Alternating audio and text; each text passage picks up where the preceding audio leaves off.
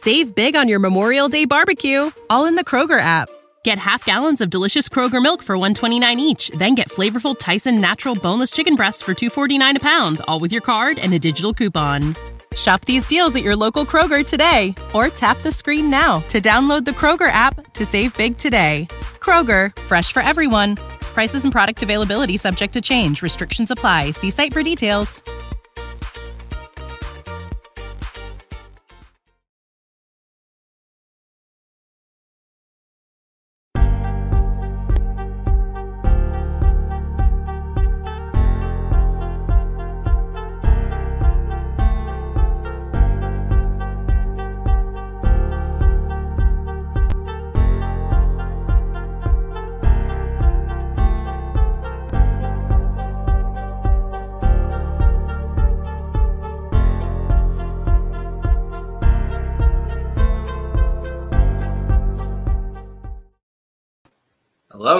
Welcome to Take Human Action PA, episode 44. I'm Calvin. I'm your host. Uh, we have a very special guest tonight. Before I introduce him, I do want to mention that we still have some Take Human Action Tour events going on for the Mises Caucus. So uh, if you're looking for details on that, go to takehumanaction.tour.com. We still have five more cities coming up and lots of good speakers, including Tom Woods, Maj Toure, uh, Jeff Deist, Scott Horton, Ian Crossland, a lot of good people coming up. So for a full list, you can go in the comments and then uh, so again, sign up at takehumanaction.tour.com.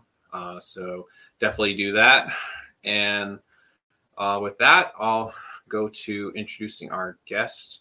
Um, we might have some additional hosts joining us later, and I'll I'll mention them if they uh, are able to make it and the in the time for this uh, episode. But for now, um, our guest he is a 24 year old uh, Marine Corps veteran. Uh, currently works for the the state government, I believe it was, um, and he's come back after being stationed abroad, and he's uh, looking to shake up state politics with his run for state house. And I'll bring him on now. Everybody, welcome Elijah Scretching. How you doing, Elijah? Hey, how's it going? Thank you for having me on here, Calvin. yeah, I'm looking forward to this. As, ever since uh, BJ told me about your story, I've just been really fascinated by the whole thing. So, yeah, I, I, I don't even know where to start, but um, I don't I don't know. So, I mean, it's just great to have you uh, with us here um, and we have able to run in a, in a special election like this that makes it so that we can skip the signatures and just hit the ground running right away. Right. yeah, it's yeah. always uh, it's always good when uh, you can get around some barriers that they place in there. And, and um, you know, this is my first time running for everything. Just learning the stuff that you have to do to run in our completely free elections in Pennsylvania mm-hmm. and the United States. Yeah. You know you know, they're supposed to be easy and simple. It, it's really like they set up these things to make the common man not be able to run or not want to run. And then they try to set up like traps for you and uh, they try to uh, get you out on, um, what is it called? Uh, little points and details. You know what I mean? Like I've, I, have mm-hmm. I've already heard stories about how they'll, uh, they'll challenge people's um, candidacies and, and, and things like that there just to, just to keep the two party system on the ballot and keep everybody else off. That is so yeah.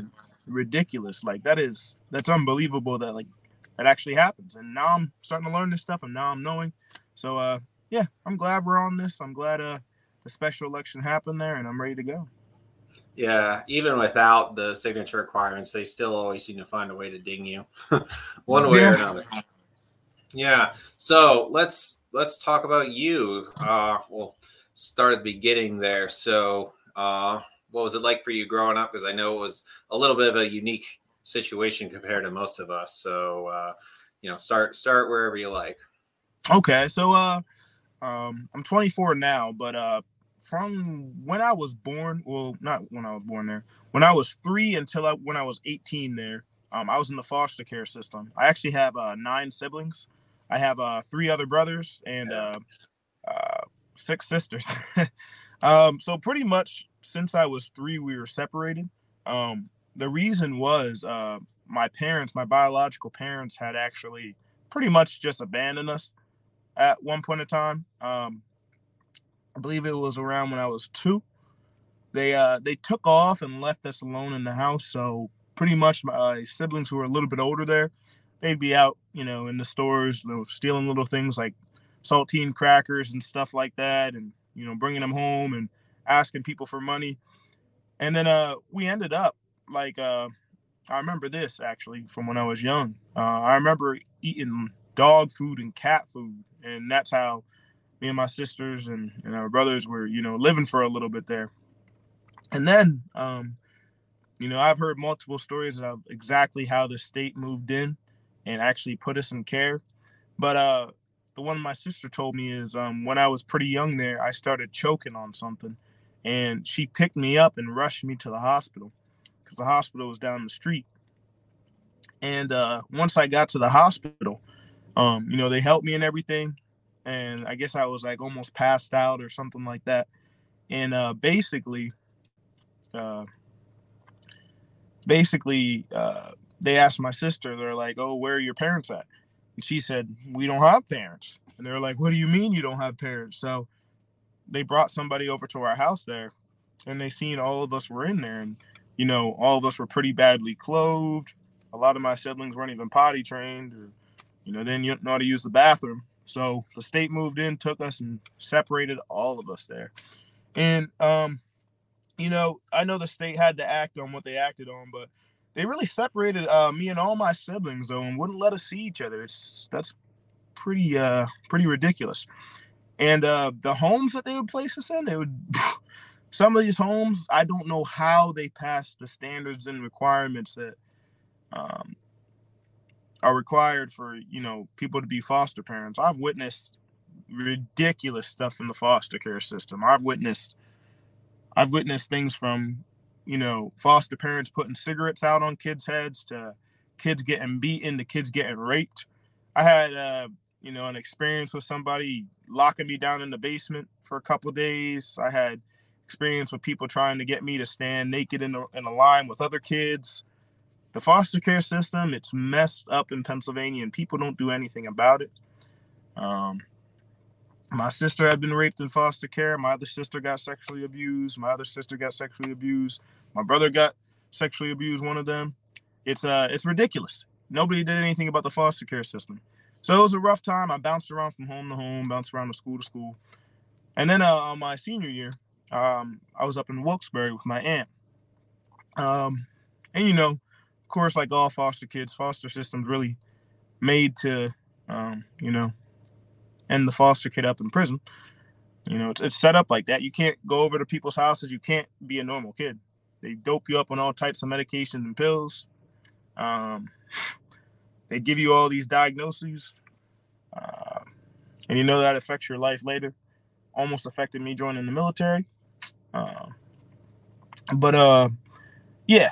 So pretty much when I turned 18, I uh, was coming down the hallway in this school called GAR up in Wilkes-Barre, and uh, I was a little bit late for class, and the vice principal called us, and he said, uh, he was like, "Hey, what are you doing in the hallway here? You're supposed to be in class." And we were like, "Uh, we were, uh, uh me and my buddy was like, oh, we were, uh, um," and then there was a Marine Corps recruiter right beside the gym there, and he was like, "Oh, they were talking to me," and we were like, "Yeah, yeah, we were talking to him." And the vice principal, he was like, "Oh, yeah, that's great. I was in the National Guard and this and that. You guys are trying to find a career for yourself. I like that. Go ahead, talk to him. I'll tell your teachers you're trying to make a career for yourself." So we were like, "Okay, okay." Marine Corps recruiter said, "Oh, yeah, now you owe me." So I ended up going to the um to the recruiter station there, and I, I talked to other recruiters too and I asked them, like, you know, what's the hardest branch? Because I wanted to gain respect for myself. I got told by a therapist one time, um, you know, one of the ones that diagnosed me with something. Um, I got told that um, um, respect isn't given; it's earned. So you have to earn respect for yourself. You want people to respect you, you have to earn that respect. People don't just don't just give that out. So I asked what was the hardest and toughest branch to go into so I can earn my respect. And he said, Well, I'll be honest. The Army recruiter told me, I'll be honest. The hardest branch there is is the Marine Corps, but you don't want to join them. They're a cult and they're crazy. And I was like, all right, yeah, I'll definitely join them. I ended up joining. Um, I went all over the world. Met the best friends I'll ever meet. We talk every day still. Some friends I haven't seen in two, three years, and we still talk every day. like uh, they'll do anything for me. They give me anything in a heartbeat. Love my boys and love my sisters out there. And uh, yeah, I got to travel the world, go all over the Pacific over there. Um, met my wife, have a kid now. Her birthday's today, actually. We just had a bunch of celebrations and everything. So it was a good time um, today. Um, they actually just got here at the end of January. The visa got approved and everything. So uh, yeah, that was pretty good. Um, and it's kind of crazy. In the United States, like they make it harder for you to get somebody here legally than illegally. Like I had to jump through how many loopholes just to get my kid mm-hmm. and my wife over here. Like the amount of paperwork, people who don't know English or English isn't their first language, it's impossible almost to fill that paperwork out by yourself. I'm yeah. a whole graduate of, you know, I mean, a, uh, uh, you know, a advanced school in Pennsylvania over here, but yeah, man, I'm I'm struggling. You know, I was struggling yeah. with that visa. You mind if we stop there for a minute? Because there's a lot to unpack in what you've just what you've said so far. Oh, sure uh, thing. Yeah. Yeah. So so wow, like I I mean I've heard some stories about the foster care system, but that is just a whole new level. Like, uh, how yeah, old were you? Messed up. how old were you when that whole thing started? Uh, I was three when I first got into foster care. Oh my gosh. Yeah, wow. yeah. You, so you were like down the middle in terms of your siblings? I'm actually the second youngest. Oh, okay. Yeah. Wow yeah, I I can't even imagine. Um, I guess they're all out of the system now. Um, yeah, I hope, I, yeah. I hope they're all doing all right. Uh, yeah, they're they're uh, at first a lot of them weren't doing as well, but we've been you know us who have been doing well been reaching out to the other ones and you know helping them with stuff. So everybody's doing a lot better than they were. I'll say that. Yeah, that that's good. Uh, that's I'm glad to hear that. Um, how long were you in the Marines for? I was in there for uh, about four years there. Okay, so where did you end up being stationed while you were in there? Uh, I was in Okinawa. Okinawa was my main duty station, but I was an ammunition technician, so we got fapped out a lot to uh, different units. So pretty much, we can work in what is called uh, um, ASP, so ammunition supply point. Um, we can either be working there, or we can be attached to um, infantry units, or it could be a you know a um, uh, you could call it a special force, uh, special forces unit. Um, my buddy, he was just attached to. Uh, have you ever heard of MARSOC? Mm. Marine no. Corps Raiders. It's kind of like the Marine Corps Special Forces there. Um, right. You can get attached to them. You can get attached to recon. Pretty much anybody who needs bombs and bullets, we're we're the people for you. Huh. yeah. Yeah. Because I have never heard Okinawa mentioned outside of like the World War II battles. So, oh, oh yeah, yeah. So what's going yeah. on? Why do we still have uh, station troops there? That's a good point, but uh, I'm gonna be honest. They really don't want us there. A lot of the people don't want us there at all. Really? And I understand it. A lot of Americans do a lot of stupid stuff over there, so I don't even blame them. I don't blame them at yeah. all. Um, I tell you one thing though. Uh, this might not be their people's view, but it's their government's view out there. I know their government believes that if we were were to leave, China's gonna just beat the hell out of them. uh, my bad if I'm not allowed to say that on here. no, I mean I, I, don't I don't think it matters, but it's it's kind of funny. Like you usually I know this stuff, but I don't even know like if it's its own country or if it's part of another country or something. Yeah, Okinawa, it's it's part of Japan. Oh, it is part of Japan. Okay, yeah, yeah. So they, uh, like Okinawans specifically, like I, am gonna say, because you know, in like uh, we pretty much after World War II up into 1970s, we had complete control of that there. Um, and U.S. military did the most terrible things out there after World War II. They were doing the worst, and uh, you know, like Kaho's parents, Kaho's parents don't didn't really like Americans until they met me. Uh, you know, they love me and everything. My uh, my wife's parents and everything. They actually just bought me these shoes. They were like two hundred dollars. You know, her dad's uh, one of the fire chiefs from out there in Okinawa. Um, there's like a couple of them in Japan, and he's one of them. So you know, he's making uh, money. And uh, uh, yeah, and her, her, her mom's a nurse and everything. Um, I, I, believe she's a nurse practitioner, and um, her father just retired. But they can like they'll tell you like their parents told them the craziest stories, and like um, um, my wife's grandfather he hated Americans. He hated well, he specifically hated. I'm gonna say black Americans. I'm gonna explain why. He wasn't racist, and I'm gonna explain why. I'm gonna explain why. So uh, basically, when he was young, right, it was uh during World War II and everything. He was just playing outside. He said he, he told Kaho this story. He was playing outside, and uh, this uh, Japanese soldier came running by, and then these American soldiers came over and shot them. And then uh, he hid behind like a, a wall there, and then the American soldiers went by. And then when he walked over to the Japanese man, the Japanese man, the soldier was asking for water. So he came over and he gave the Japanese soldier water, and the water was coming out. Uh, he was swallowing water, and it was coming out of his neck there. And uh, yeah, yeah, he seen that, and from that point forward, he just hated American soldiers. And it happened to be a black soldier who did it. So, yeah, so he just didn't like them at that point in time. So, wow. Yeah, but uh, that stuff happened. He seen um, he told Kaho stories about like how Americans would come off base and just shoot people and go back on base and there's nothing anybody could do in Japan at that point in time because we had it. You know I mean? It was under our control and everything. During the occupation. No right, yeah, they had no right to do anything to the American soldiers or the American airmen yeah. or Marines or anybody. And he said they'd come on base, grab women and take them on base. You'd never see them again. That's that side of American history we don't learn and nobody talks about, right? But it happened. It was going on. And then I, uh, I definitely uh, never heard that.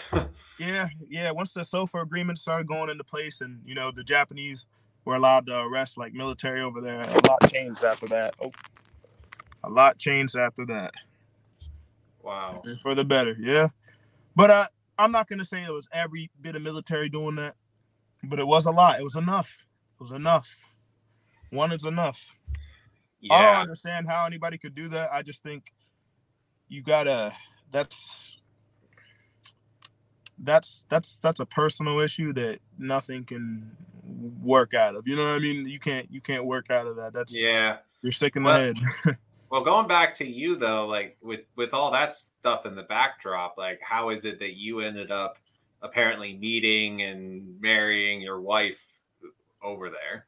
Um, uh, so like pretty, yeah, so uh, pretty much like uh when we got over there, well, I'll, I'll, say before I went over there, um, I was in MOS school, so I was at Fort Lee, Virginia, and I, I met this guy. His name is uh, Hines. It's one of my good buddies. He's actually a he's actually a musician now. He makes like songs and stuff. He's actually getting pretty popular on Instagram, so go see him. But uh, uh pretty, pretty much, uh, he told me he uh, pretty much grew up grew up out there because his father was in the Marine Corps. So uh, he told me like, you know, people to talk to and you know what I mean, spots to go to. And he basically told me to don't hang out with military, go hang out with the locals, go talk to the locals. They're going to show you stuff that the military has no clue about. So uh, when I got there, I started meeting up with some of his friends who were Japanese, and then they started in- introducing me to other people. And then, um, yeah, soon I got a friend group going on. Some of my buddies from the Marine Corps there. We'd hang out with some of these, these Japanese women over here. They, you know, it was just a good old friend group, like, like uh, you know, six dudes, six girls. We'd always go out, go to American Village, and then soon um, I started hanging out with this uh, girl named Kaho, or she started hanging out with me, should I say? you know, whatever. but uh, um, yeah, we started hanging out for a while there, and then next thing you know, I we started realizing we got a, a lot of stuff in common, even though we're you know we're completely different cultures. We make each other laugh all the time, you know we just uh we just really clicked. And um yeah it's uh pretty much a wrap after that. Wow. Yeah. Yeah. So well you, you touched on it a bit already but was there initial resistance from the family that might have stopped you from getting together? Yeah initially they were kind of like oh you have an american in the house and he's in the military. Yeah get away from him don't be around him because the, the the basic uh you know idea is if your daughter dates a military man he's going to get her pregnant and he's going to leave and go back to the states. That's the whole um idea out there you know? So uh you know when when she got you know she got pregnant there and i'm not going to say it was exactly planned you know things happen we were pretty young there. And uh uh, when that all happened and everything, she was nervous, and I told her, you know, I'm never gonna leave you. I'm not gonna do anything like that with, like what these other men are doing out here. I don't do that. You know, I'm gonna be here for you. And I told her parents that, and you know, I, you know, I earned her father's trust over there. You know, it took a little bit, but you know, I mean, me and him are really, really tight now and everything. But uh, um, yeah, uh, he, they kind of were worried about it but her grandfather and her grandparents really didn't like it at all. They they really didn't like it, but yeah, you know, once they seen my uh, our daughter and everything, their minds started changing too, and you know they love my kid, and you know, I think people started to realize, or they started realizing, like, uh, you know, maybe not everybody in America is that bad, you know. Hmm. Right. Yeah, it, there's been some time since then. I you know I can imagine that the old wounds, even if it has been this long, they don't heal that quickly. But you know, it's yeah. things like that are starting to overcome it. Yeah, but the the people my age and everything though in in Japan, they have no clue about what happened back then. They don't care. They're just whatever. Yeah. They see they see another American. They're like, oh, cool. He's from America. Are you from California, bro? That's what they'll say to me. you from California, yeah. New York, Florida? And I'm like, oh no, I'm from Pennsylvania uh, Philadelphia. I know. Yeah. no, yeah. Yeah. the nicest people in the world there too. They're the, they're the nicest people. They do anything from you for you. Um, it's such a different culture out in Japan. It's so. Yeah. It's it's not like you go there over to Japan and you try to come back to the United States and be happy. It's crazy. You can't. you can't. It's just yeah. Uh, I only spent a couple weeks there myself, but I, I can't disagree with anything you're saying. Like the, right. all, that, all, that, stuff is true. It's like right. a whole different world out there. yeah. Mm-hmm. Must have been a bit of a cultural adjustment too. Like uh, taking your shoes off at the at the door was one yeah. of the first ones. yeah. I'm sure there's others I'm not thinking of. Like I had to get used to not having eggs for breakfast. yeah, yeah. And then uh, uh, they just uh, how they sit there and eat a lot of the times mm-hmm. there, and you're sitting on the ground there. Right. Yeah. No. A lot of them. Or... Uh, sometimes people don't even they don't even have beds. Some of them. You know what I mean? Some mm-hmm. Japanese uh, citizens. Just like the mats. Yeah. Yeah. And they're perfectly comfortable that way. Sometimes. like, yeah. I, I tried it. It was fine. Um, I, yeah, I just I, thought I was dreaming when I saw the legless chairs. It's like, what is this? yeah, yeah, yeah. It's, it's, it's so peaceful out there, and their yeah. their society is built on such like a respect towards others. There, you go into a train, it's silent. It's silent. People aren't eating. They aren't drinking. They're quiet. Their heads are down, and they're people are walking in filed lines in this in um in uh Tokyo. There, it's there's no trash in the ground in Tokyo. Oh yeah. There's no trash. Like that's how much bigger than New York City, but yeah, that's, that's there's no trash. Like I, I can't believe it. I couldn't believe my eyes when I, I seen that. Another yeah. thing too, they uh people are allowed now DUIs there. It's a cap full of alcohol. You're going to you're going to jail. You know what I mean? If you drink and drive like that. But I mean that's you know that's a good uh thing too. You know I mean you really shouldn't be drinking and driving. But uh um but uh you can walk outside and have a have a beer in your hand. You can walk around. You can you know what I mean as long as you're not causing any trouble. Yeah. They don't care. You know what I mean? It's things like that little uh little freedoms they had there that uh you know it's a it's a it's a it's it's just very different you know yeah that was what i was thinking you know mm-hmm. that's a good word for it um, I do want to get back to when you came back to the states, though, because you we were talking in the pre-show, you know, and it, it, like no sooner than you got back to the states. Well, first, you know, that was right at the beginning of the pandemic, so already there was a huge culture change uh, right around the time you got back. Um, so uh, why, why don't you start there? Just tell us uh, how that experience was for you. All right. So I, got back there. I got back um, uh, basically like uh, towards the end of 2019 there and really into 2020 there. So uh, once I got back, um, you know, I was planning, we were planning on getting the visa done and um, you know, she was gonna come over here and everything, and then all of a sudden, boom, coronavirus hits there, and I was uh I was a week away from getting my plane ticket and flying back over to Japan there, but my supervisor, I was working for the the federal government at the time, at the Social Security Administration, my supervisor told me, "Hey, you might want to wait a little bit to see how this uh, coronavirus thing. I heard that it's worse than the flu." She told me. I heard it's worse than the flu. You might want to wait a little bit. I heard the government might, you know, kind of shut down the ports, and I was thinking like, "There's no way." You know what I mean? It can't be that bad.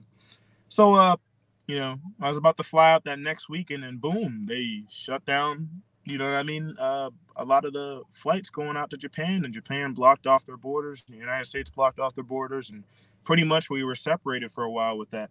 But then um, the whole thing happened with uh, um, George Floyd and the um, Black Lives Matter movement there and everything.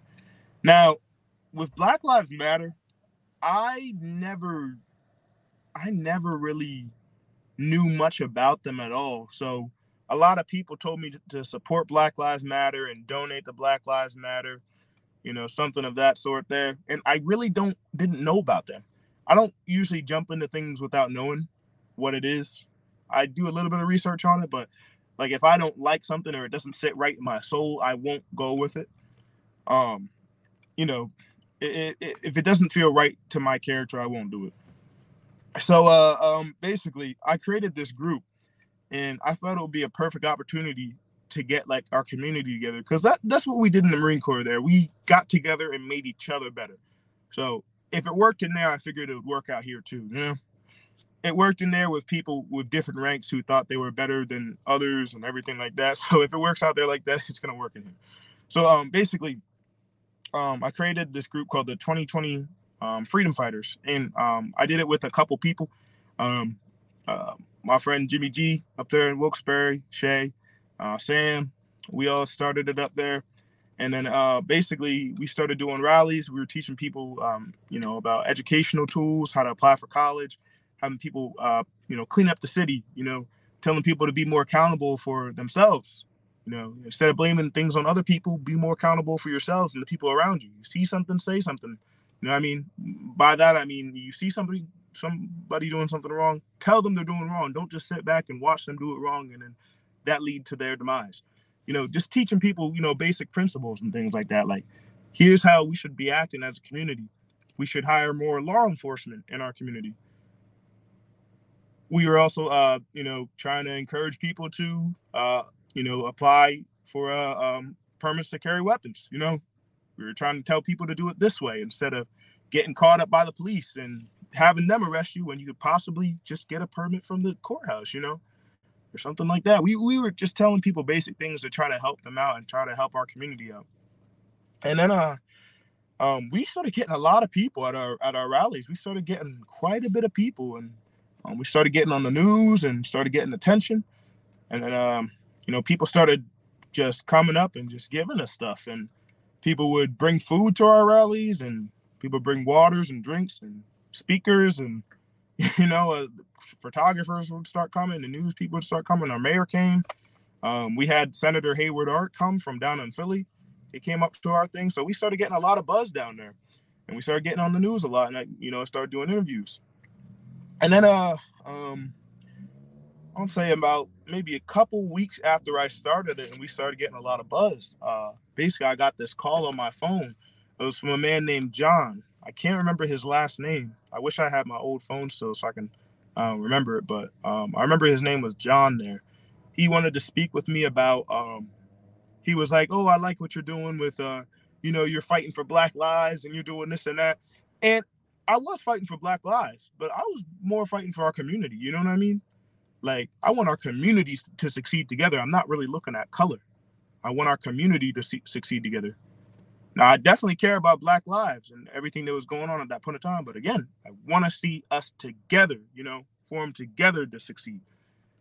So uh, I was like, okay, yeah, let's meet up and everything. Let's talk about this and whatever, whatever. So we came and we met down by uh, Genetti's in Wilkes-Barre there. So uh, there was this, uh, there's like this cheese steak place. I can't remember the name of the cheese steak place up in Wilkes-Barre, but we met up in there and my buddy Mir came with me and you know because you know you never really go by yourself everywhere you never know what, what people are up to especially when we were running that because uh, we had people come to our rallies and they'd be hecklers people would come up and say, "Oh," they try to grab the mic out of my hand. This one guy grabbed the mic out of my hand this one time. He said, "Oh, let's break into wow. the store. Come on, break into the mall. Go do this. Go do that." And then he took off running, and the police chased him and everything. We had the mayor up there one time. He came over to our thing and he wanted to hop on the mic. So I was like, "Okay, man, whatever." So he hopped on the mic and he was like, "I understand your pain. I understand your pain." And then he took a knee, and then everybody booed him, and he oh. ran away. Oh. Yeah, wow. like I was like, "Bro, what are you doing? Like, what are you doing? What are you doing?" Like he literally got on his knee. None of us were doing that. And he got on his knees, said, I understand your pain, and put his fist up. And we were like, all right, whatever. And then people yeah, were like, bro, get out of here, get out of here. And he took off running. But um, yeah, we would have some hecklers come. We had somebody destroy um during one of our rallies, and there was a lot of people there, so we couldn't see, but they destroyed the whole statue there in Wilkes-Barre. They sprayed it with the silly string and painted it and put blood all over it. And then they tried to write our names at the bottom of it there to make it seem like we were doing it. You know? You know, it's it's that's some crazy stuff was going on like that. So we had this gentleman, and we met him down in the shop down there, and he offered us three hundred thousand dollars there to uh like pretty much continue. He said you need to speak more about Black Lives Matter and how Black Lives Matter is gonna, you know what I mean, lift your your uh what do you say, your culture out of poverty and this and that and do all this and that. And then I really thought about it. I was you know, during the whole time when he was saying this stuff to us, and he was like, "Oh, we're gonna provide you with this and provide you with that. All you gotta say is these things. You gotta, you know, you gotta wear these things. You gotta wear the Black Lives Matter things like this." And uh, we were like, "Okay, okay, that sounds cool. Three hundred thousand dollars—that's a lot of money. That could really help out our group." But then I started asking them questions. We were there. I was like, you know, that sounds really good, but like to be honest, man, like I never see Black Lives Matter out here. I never see them out in the hood. I never see them out in you know, I, I don't see them down in Philly because we used to go down to Philly a lot there. I don't see him down in Philly. I don't see him down in Kensington. I don't see him down by Hamilton Park. have you? Yeah. Well, I I work near Kensington, so I can tell you, having go gone there like all the time, I, I don't see it. yeah, I've there. never seen Black Lives Matter down there, and you know where I do see him though. I see him out in L.A. I see him out in L.A. down in Hollywood and everything. I see him in mansions. I see him on. I see him in uh, million dollar houses. I don't see them in Detroit. I don't see them in Chicago. Uh, you know what I mean? Like, this is the stuff I was bringing up to this guy, and he was like, "Well, that's because you know, you know, things are trickling down. It takes a lot, a long time for money to go here and this way and this way and this way." And I was saying, but like, I was like, just telling him, like, okay, that's that's cool, but like, I really don't see them around in anything. I do care about Black lives, but I want to bring our community together. I feel like a lot of this is causing division. I feel like people are saying Black Lives Matter on the television, like on CNN, but they really are trying to paint a bad picture for Black people. You know, they're trying to make it seem like if you don't support this, you're racist. And I don't believe that because I know a lot of Black people who wonder where's the money going. And we did find out where the money was going like last year. It was going mm-hmm. into the mm-hmm. lady's backyard, into her baby dad, and the million dollar houses. And I was suspecting that the whole time. And I was just, uh, yeah. this man's looking at me over here. He's no, I'm on my phone. Yeah, something tells me you weren't surprised. yeah, yeah, yeah. And it, but like it was a whole thing. But that uh, gentleman, I, I was like kind of debating him the whole time with it. You know, I was like, well, what about this? What about this? What do we have to say? And then I was like, okay, well, what if we say this? Why do you want us to say that? You know.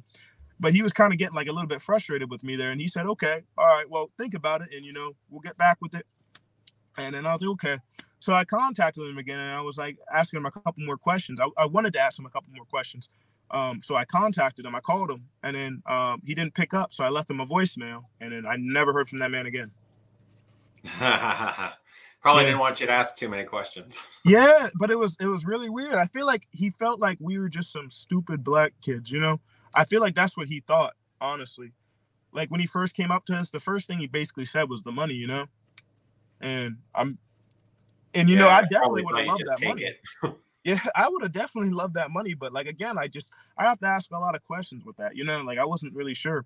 And then after that, that just was so it, it just rubbed me the wrong way, and I started thinking about it. I'm like, why did he come up? Where did he come from? You know? Did Things he have like, like a checkbook? Was he just prepared to write it on the spot or something? He said he was just going to send it to our banks. He said he could send it to okay. our banks, but yeah. And I was huh. like, okay, yeah, sounds good. And then I the and another thing too, and I'll say this now because I mean it's whatever now. I'll tell you why I'll say this now, but um, um, I didn't. I kept it from my group. I kept it from our group. I, I let my buddy Mir know, and then I wish he was here. He could tell you, like, because me and him talked about this for a while too. I kept it from my group because um, there was rumor going on within my group, and this is why I kind of pulled away from my group. That someone in my group was charging people fifty dollars to uh, to uh, come to our rallies, and I never ever said people had to pay money to come anywhere. I just wanted people to come. You know what I mean? I wanted people to participate. And that started happening. And then I found out totally once uh, people started commenting on our posts like Black Lives Matter Part Two. You know what I mean? And I was like, what do you mean Black Lives Matter Part Two? People was like, oh well, it cost me fifty dollars, but my friend said she didn't have to pay anything. I'm like, who charged you fifty dollars?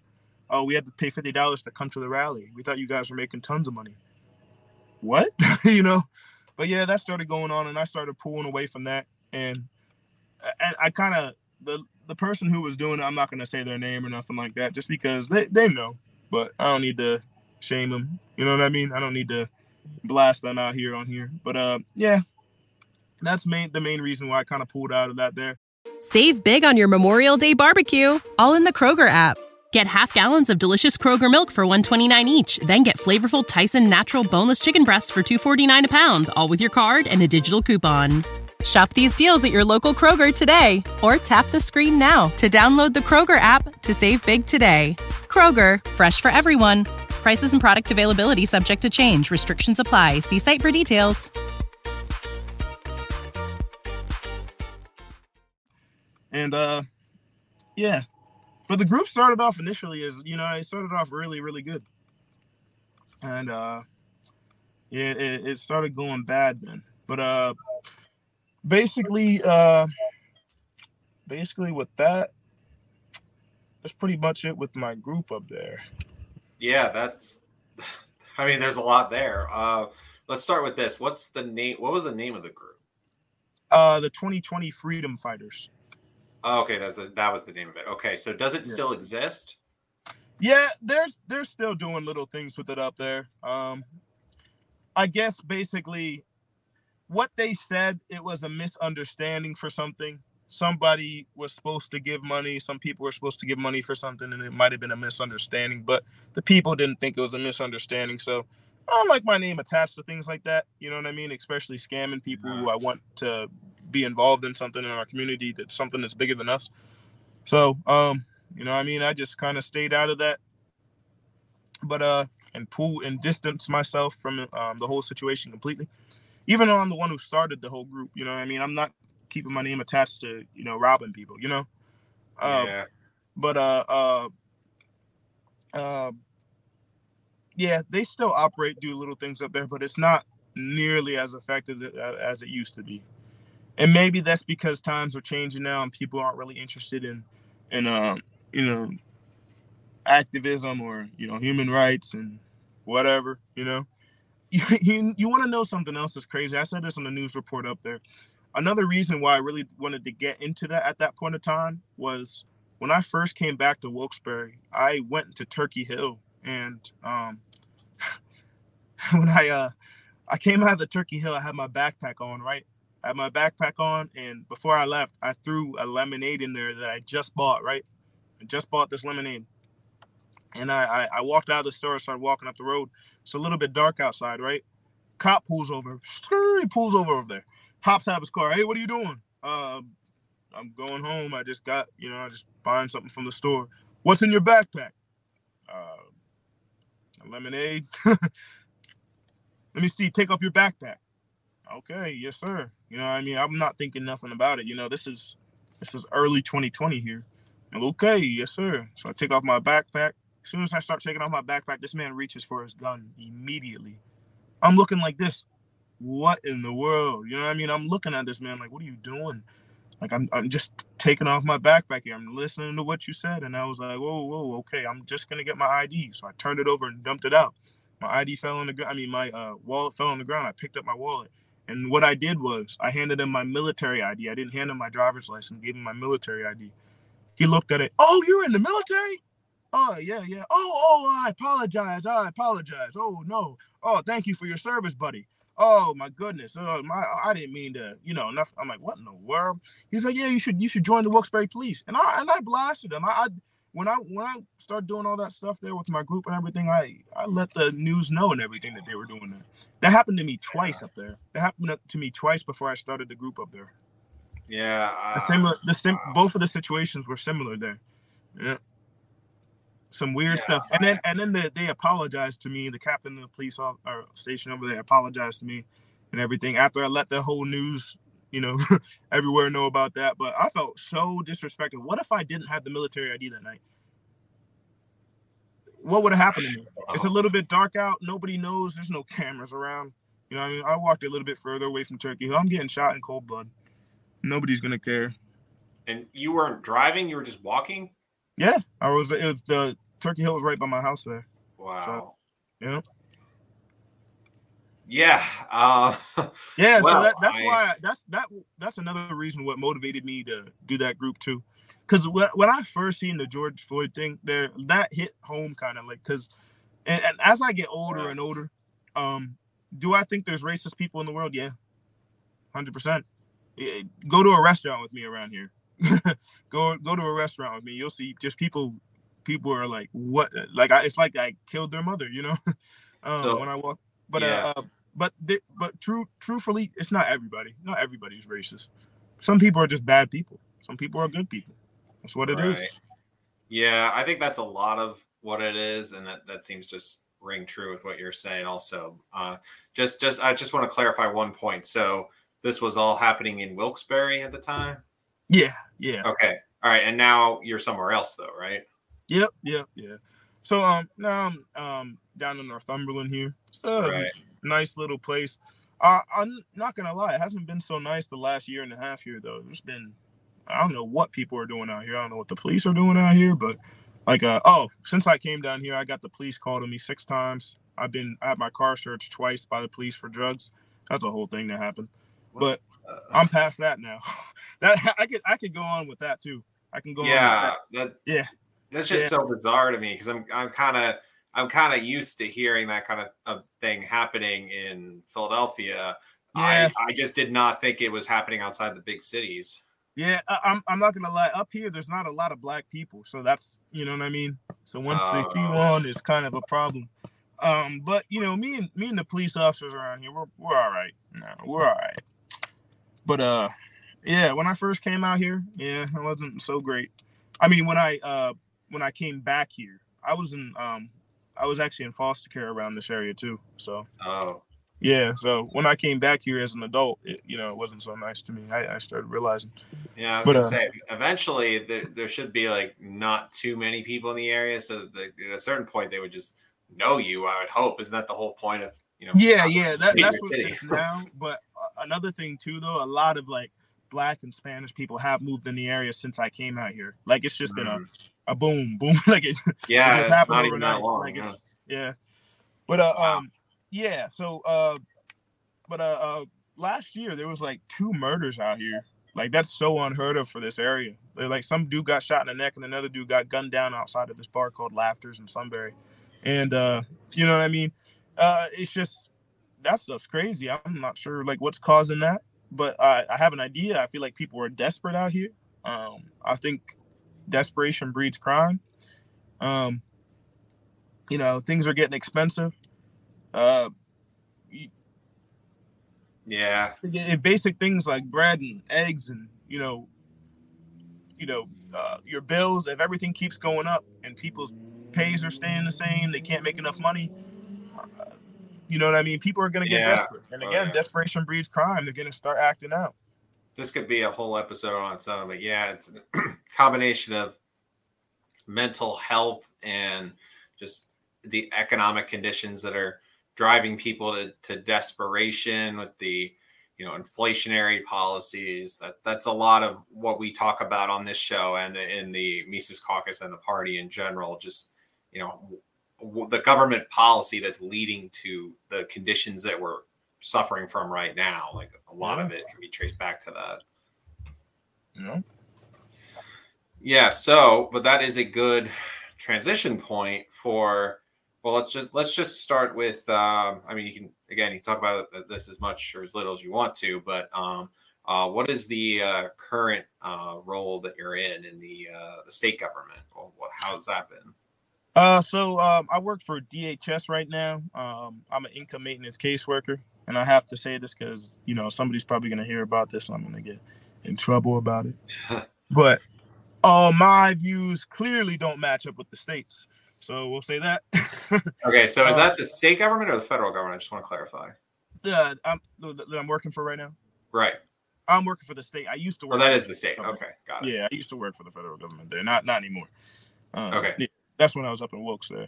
Um, but uh, right. Yeah, I'm working for the state government down here, and uh, uh, basically what we deal with is um, you know anything from food stamps to um, you know energy assistance to um, you know, medical assistance, and I can go in about medical assistance, sir. And this is my hmm. personal opinion on this. Got to say that.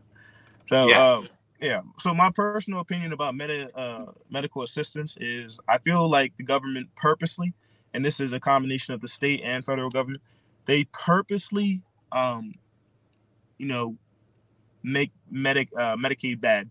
Like it's it's the government's fault that a lot of people don't accept it. Uh, you ever heard like a lot of doctors and maybe dentists or you know places where you can go get eye care they don't take medicaid? Have you heard of that? Or medical assistance? Uh there yeah i've, I've heard of some places like that. Yeah uh, I, I know quite a few out here. A lot most of the places out here do not take uh, medical assistance or medicaid. You got to go to like um you know places that might not be as good you know? Um they accept it from the government. But i'll tell you why. Um the reason is like the government either doesn't pay them the medical providers either their full amount or pays them um, uh, like after a, a, long period of time.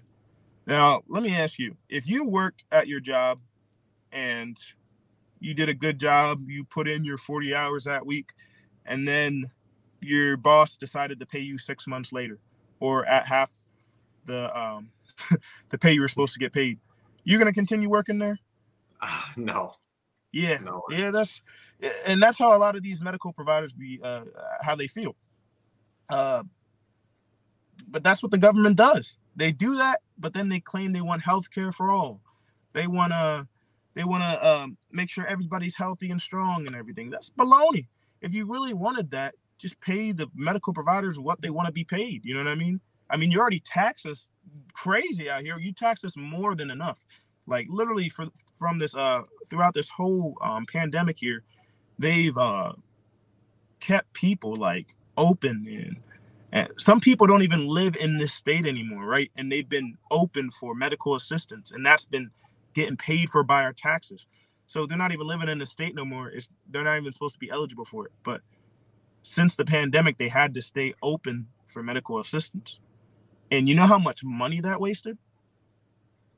you know how much of our tax money that wasted? A whole lot. I think it cost about so me, um, I'm actually eligible for medical assistance because I was in foster care. I'm actually starting to figure out I'm eligible for former foster care benefits. I'm actually I'm, I'm gonna stop being eligible once I turn 26 for a lot of them. But I recently just found it out. They try to hide it, so you know you can't apply, and you know we go to jail and all that stuff after we get out of foster care. But uh, um, yeah, there's a lot of benefits you can actually apply for. There's actually a benefit where um you can go to college for basically like five years and it, the state completely pays for it. Well, the state doesn't pay for it. We pay for it with our taxes, but you know what I mean? The state pays for it. Um, yeah. And uh, uh, yeah, there's a lot of uh, programs like that. So I was actually eligible for medical assistance. I found out about that um, last year in August before I started working for the state there. And uh, um, basically, um, yeah, I just applied it doesn't matter how much money I'm making or my resources or anything. I'm automatically eligible. Uh, Governor Wolf may be one of the only good things he did there. I don't know. uh, but uh, uh, yeah, basically that happened, and uh, I applied, and then I started realizing like, like it costs about like seven hundred dollars a month, I think, just to keep me on medical assistance. That's how much they pay the. Um, I think they were paying Geisinger there that's who my um, healthcare provider was through. I have my work insurance now, um, but yeah, that's a lot of money for someone who hasn't lived in the state for two years, right, since 2020, but their medical assistance had to stay open. That's mm-hmm. coming out of your, our tax money right there. That's coming out of our tax money, and there's nothing we could have did about it. But it's right. it's rules that they put up for the pandemic. That's my personal opinion. What I think about that, I feel like it was stupid. I feel like it's it's wasteful. I mean, yeah, but uh, yeah. Anyways, though, they can't even go to all the places they want to go. Like I, I don't know who said it first. Maybe it was Obama who said it first. Like you can keep your doctors. That's baloney. You can't keep your doctors because your doctors aren't getting paid. If you want to keep Medicare, or not Medicare, Medicaid for all, you know what I mean? Actually pay the people. You know what I mean? Or else stop taxing so much for it. You know, like it doesn't make any sense. But I mean, that's just my personal opinion on that. Yeah, I mean, I can't disagree with any of that. Oh, yeah, it's just like some of some of that I I wasn't aware of the specifics, but you know, just the brokenness of the system is, is certainly certainly not new to me. Um, maybe some people are hearing it for the first time, but mm-hmm. yeah, it's it's. I mean, it's good to hear from from the inside that it's not just like us from the outside seeing this as as a problem. That you know, yeah. it, it, it, it is just about more as we get. Oh, could you say that again? You kind of cut out there. Oh yeah. Um, I was just saying, like it is, the, like even from the out, like from the outside, it looks like the system is broken, but now just hearing from the inside that it is as broken as we think it is, you know? Yeah, yeah. And there, there's some good, there's some good people in there who really truly want to help people out, but like the system doesn't allow them to. And that's my personal opinion. Again, I believe the system really doesn't allow you to. I believe it's set up to not help people. I believe it's set up to yeah. appear to help people, but whoever wrote those rules and laws didn't want to help people. Right. to help themselves by keeping money in their pockets and keeping the poor poor, the middle class poor, and then keeping the rich where, right where they're at. Well, yeah, I think that is a good.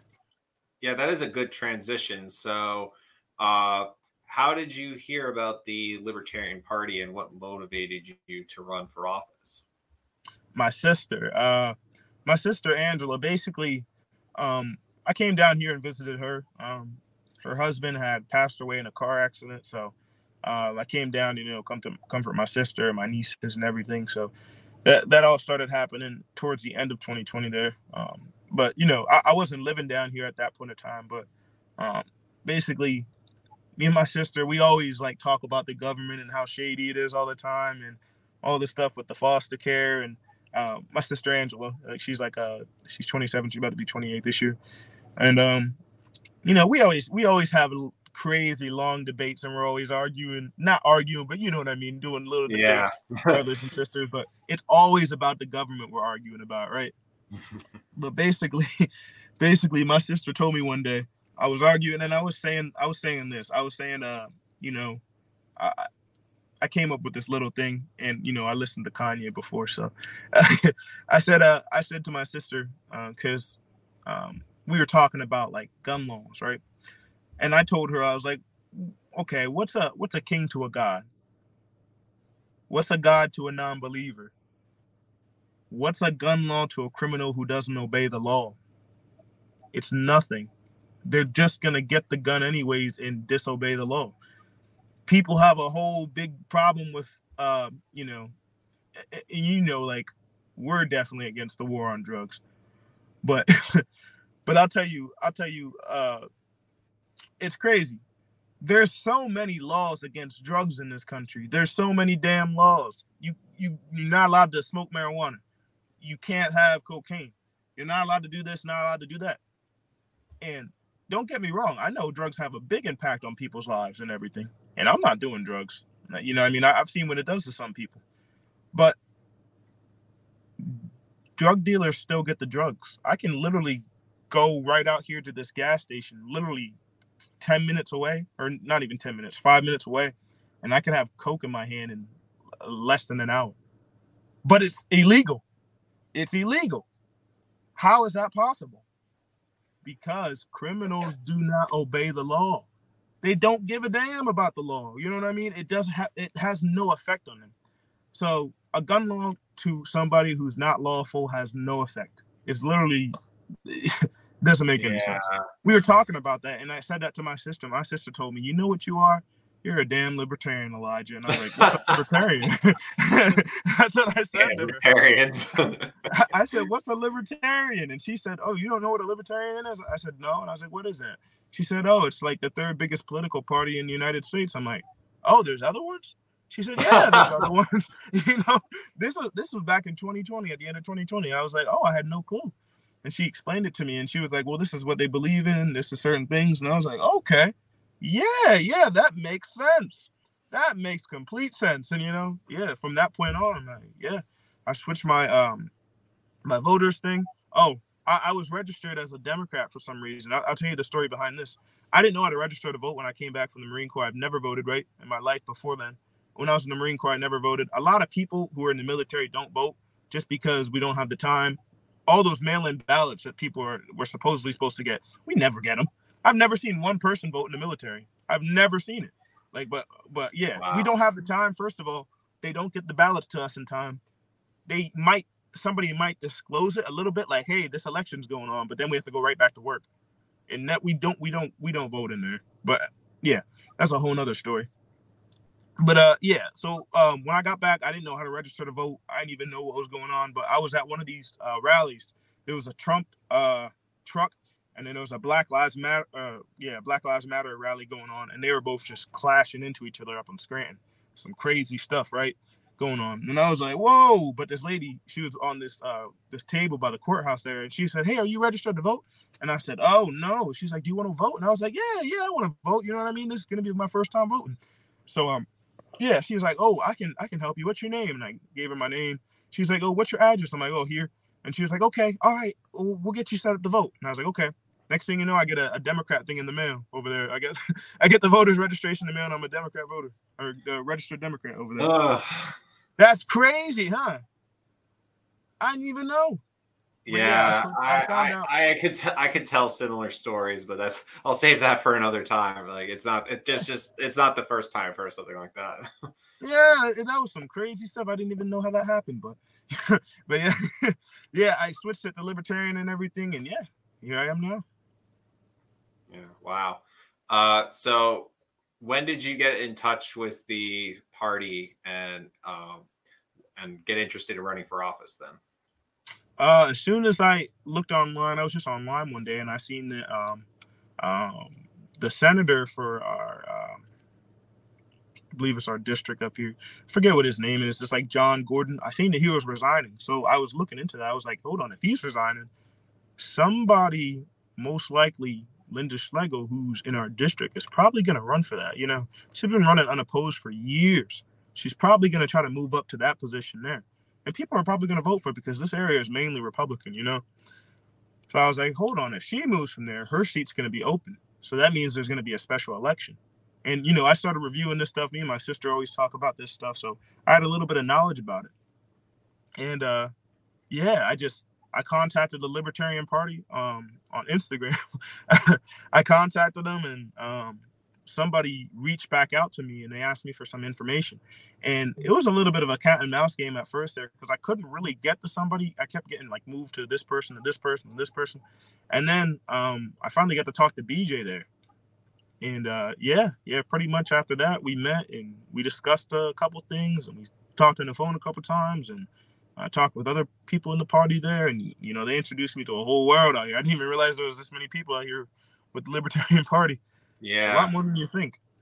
And there's a lot more people who have same um, thoughts and ideologies as the Libertarian Party. They just don't know it yet, just because they don't know anything. They don't know anything other than the Libertarian. I mean, the Republican and Democrat Party. I think, I feel, I feel like a lot more people uh, than yeah, basically what I just said. There's a lot more people out here who are libertarian that just don't know it. Yeah.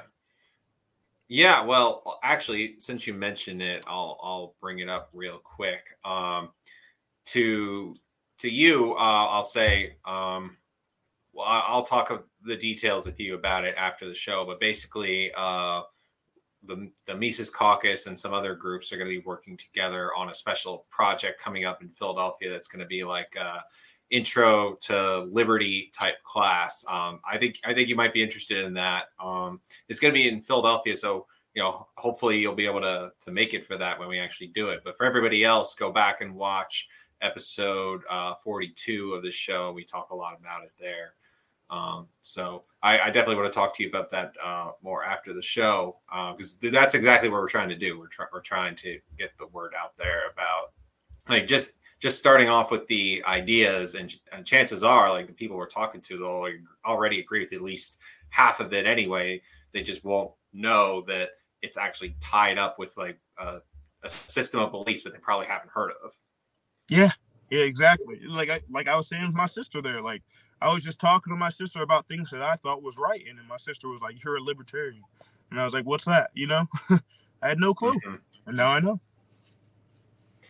Yeah, exactly. Uh, so that that's exciting, and I I wanted to make sure because you you already sent me uh, like a rough platform that you had and everything, uh, but it it looks to me like well, I mean, this is just you. This is every candidate uh, needs some sort of uh, a team behind them, any volunteers that they could get. So if someone wanted to get in touch with you, possibly help out, volunteer, like um, how could they do that?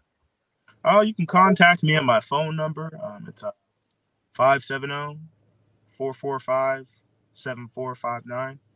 Um, or else you can reach out to me in my email. It's uh, Elijah John Scretching. So what you see on the screen there, E L I J A H uh, last name Scretching. It's S C R E T C H I N G. Um, just with my middle name in the middle there. uh, yeah, so yeah. I'll, I'll I'll take that down and put it in the show notes at the end of the show. You can just uh, you can just drop it in the the chat that we have. Um, okay. I can yep. it on afterwards.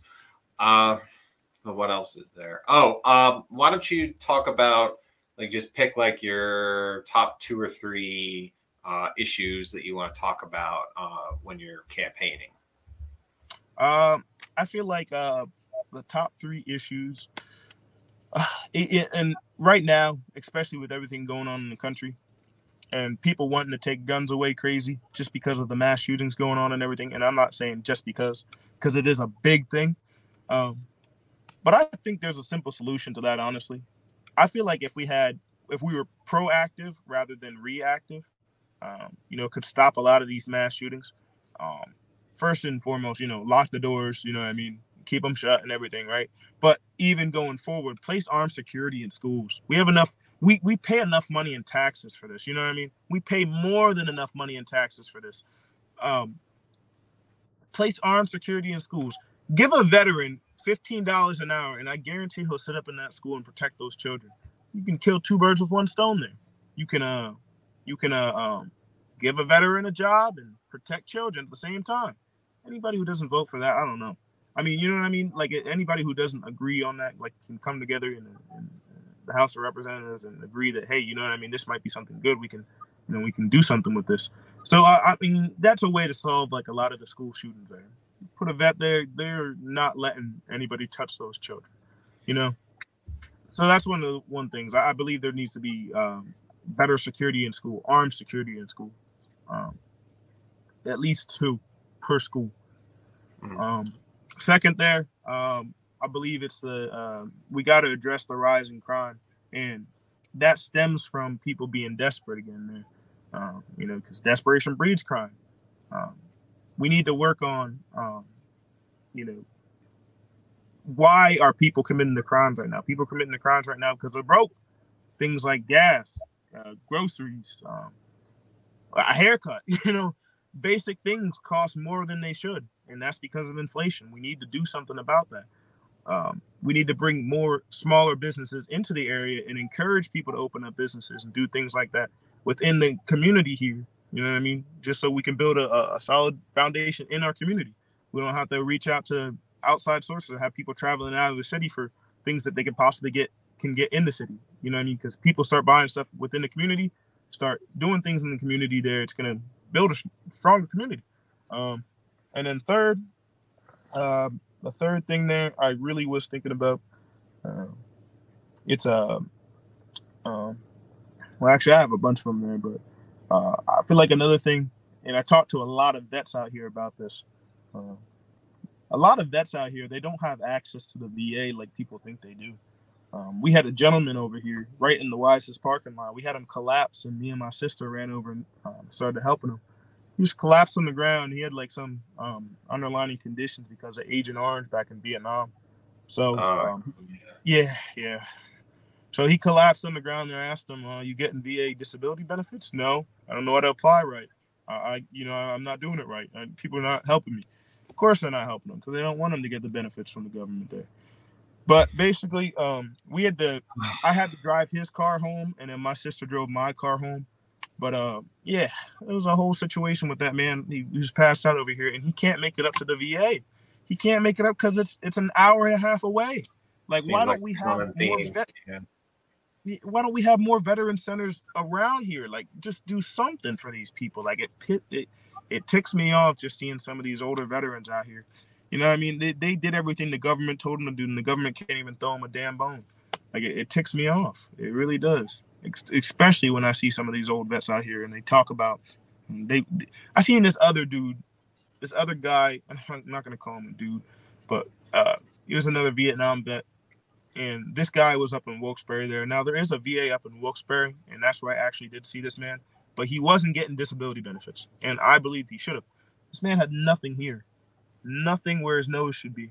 There was nothing, and I I was I got caught staring at him. You know, I was, yeah. at the time when I came back, I was just like, "What the hell happened to you?" And then I'm just looking at him, right? And then he looks at me and he's like, "Go ahead, ask. Go ahead, ask, youngster." And I was like, "Oh, uh, I'm sorry, sir. I didn't mean to." He's like, "Just ask me. Stop being a." You know, I mean, I was like, "Okay, okay, you know, you know how the Vietnam vets say they say whatever. They're you know, a little bit unhinged there. But uh, I was like, yeah, what happened to you? And he was like, yeah, a grenade shrapnel hit my nose and blew it off. And yeah, now I'm oh. just, now I'm just like this. I'm like, can you get a prosthetic? No, the VA won't pay for it. What do you mean the VA won't pay for it? You literally were out here doing the government's bidding and they can't even give you a fake nose? Like, that's crazy. Or give you something to do something with it. He's like, yeah, I've been trying to get them to pay for this, but they won't do it.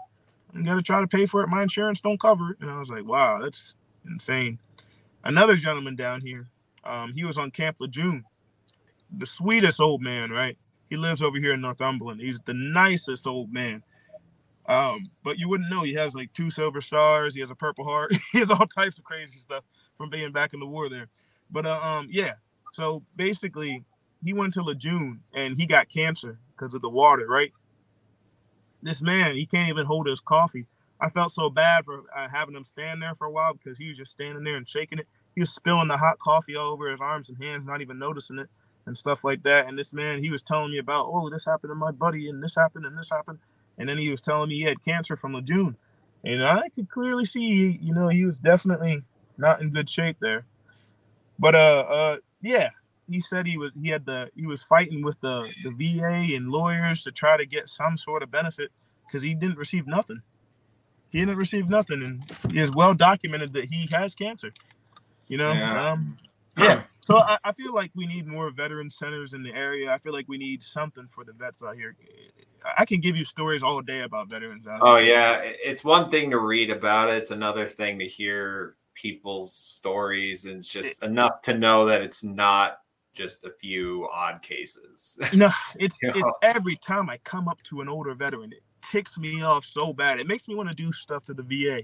But let, let me not say that on on live. Yeah, I know, I know, I know. uh, yeah. So let's let's uh let's let's do it. Let's do this. Let's try to end it on a bit of a a bit of a high note here. So I was trying to think of something. Um, like when you and maybe not all of your siblings, but when you and some of your siblings to get together, other than like debate about politics, what's something uh, fun you like to do now? Uh, so we get together sometimes. We, we just got together for uh, uh, one of my uh niece's birthday parties there. Well, actually, it was a joint birthday party for both of my nieces. One of my sisters likes to do both of their her kids' birthdays together there. So all my brothers and sisters came up and everything. And actually, uh, I mean, it's you know, I I really don't I don't hold any vengeance in my heart for anything really. I let things go in the past a lot of the times. You know what I mean? If it's not gonna help me in my future, I, I really let it go.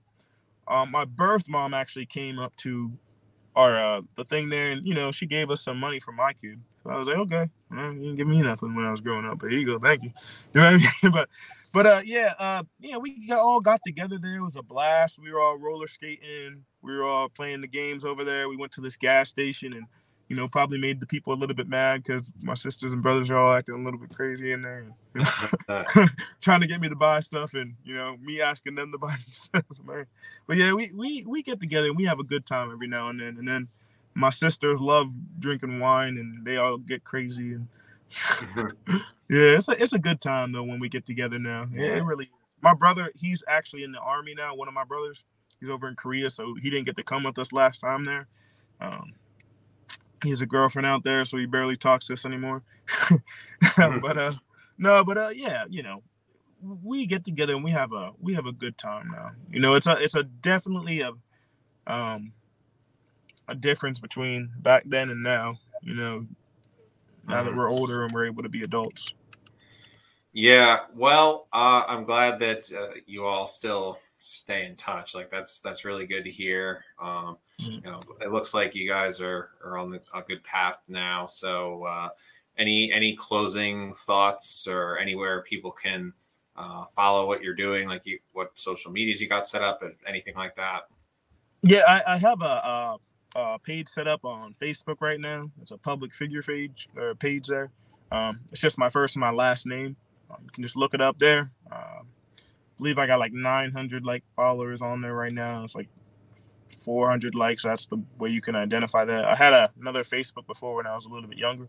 Don't go on that one. Um, no, no, it's a, it's a, yeah, it's just a couple pictures.